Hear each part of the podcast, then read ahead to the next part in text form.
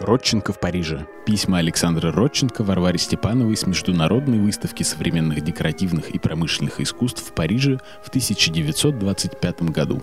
Рассказывает Александр Лаврентьев, профессор, проректор по научной работе Московской художественно-промышленной академии имени Строганова. В 25 году все эти письма, э, естественно, пришли вот по адресату из Парижа в Москву к Степановой, а журнал ведь э, начинает выходить с 27 года. То есть э, в конце 26-го начинается сбор материала для очередного номера, для первого номера.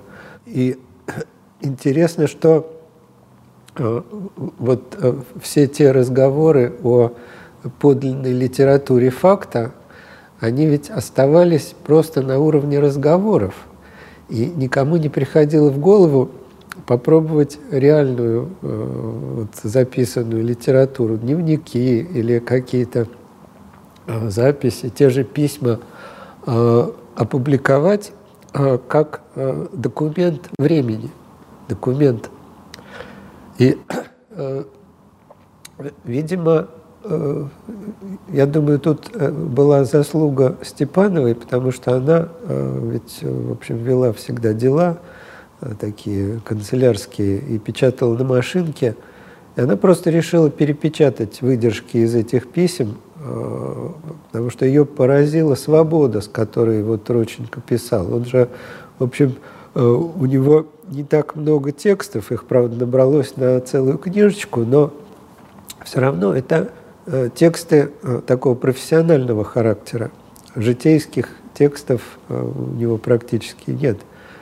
Воспоминания он как раз начинает писать позже, в сороковом году, в 39-40, к юбилею смерти Маяковского.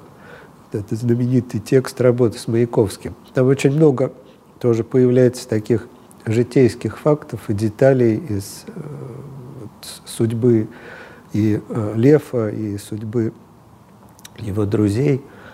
А, а здесь, э, вот когда Степанова получала эти письма, э, можно догадаться, что для нее они были как сцена, киносценарий, настолько они э, зрительно э, как, бы богаты, они настолько точны в описаниях, они э, очень э, иногда с юмором описывает самого себя. Там, э, вот, особенно этот фрагмент э, фразы одной «я хожу в шляпе как идиот». Значит, он, э, фраза совершенно, так сказать, диковинная для современного читателя, почему же в шляпе, так сказать.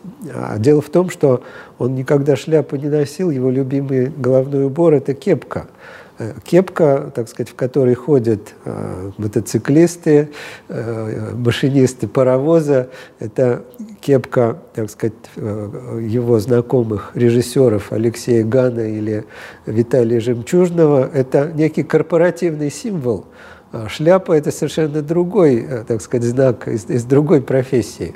Поэтому он себя чувствует в шляпе абсолютно не, неуютно. Но во Франции э, в, шляп, в кепке невозможно ходить, тебя примут сразу за немца.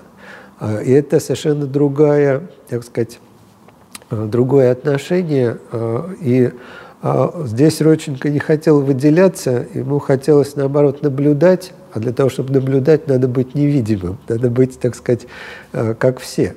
И поэтому он, естественно, ходит э, в шляпе. И вот эту фразу э, сразу процитировали тогда в статье Полонского критической на тему этих писем в журнале, в газете «Известия», где назвали Роченко Митрофанушкой, который поехал в Париж, абсолютно такой вот неграмотный, да, даже вот он не знает, что, оказывается, в Париже в шляпе ходят и так далее. То есть вот эти оценки а, самого себя критические, такие юмористические, а, авторы полемики с Левом восприняли и использовали как доказательство неполноценности этих людей. То есть такое вот передергивание фактов произошло. А э, сами, так сказать, вот самые такие продуктивные, интересные моменты э, оценок в этой публикации критической отсутствовали. А сейчас, например, для нас вот эти письма, как ни странно, спустя столько лет вдруг начинают читать совершенно другим углом зрения. Вот наши студенты и преподаватели читают их с точки зрения вот такого здрав, здорового отношения к э, предметному миру. Э, есть такой термин консюмеризм, э, когда, так сказать, мы через рекламу пытаемся создать совершенно такие ненужные потребности, продать часто ненужные вещи. А здесь Роченко против этого, он за вот э, здоровую организацию быта и, и предметной среды. И, собственно, это и есть пафос э, вот всех его писем. И поскольку это э, написано э, на основе реальных жизненных ситуаций, там ничего нет выдуманного, они и действуют поэтому так э, сильно. То есть мы чувствуем за ними э, подлинность.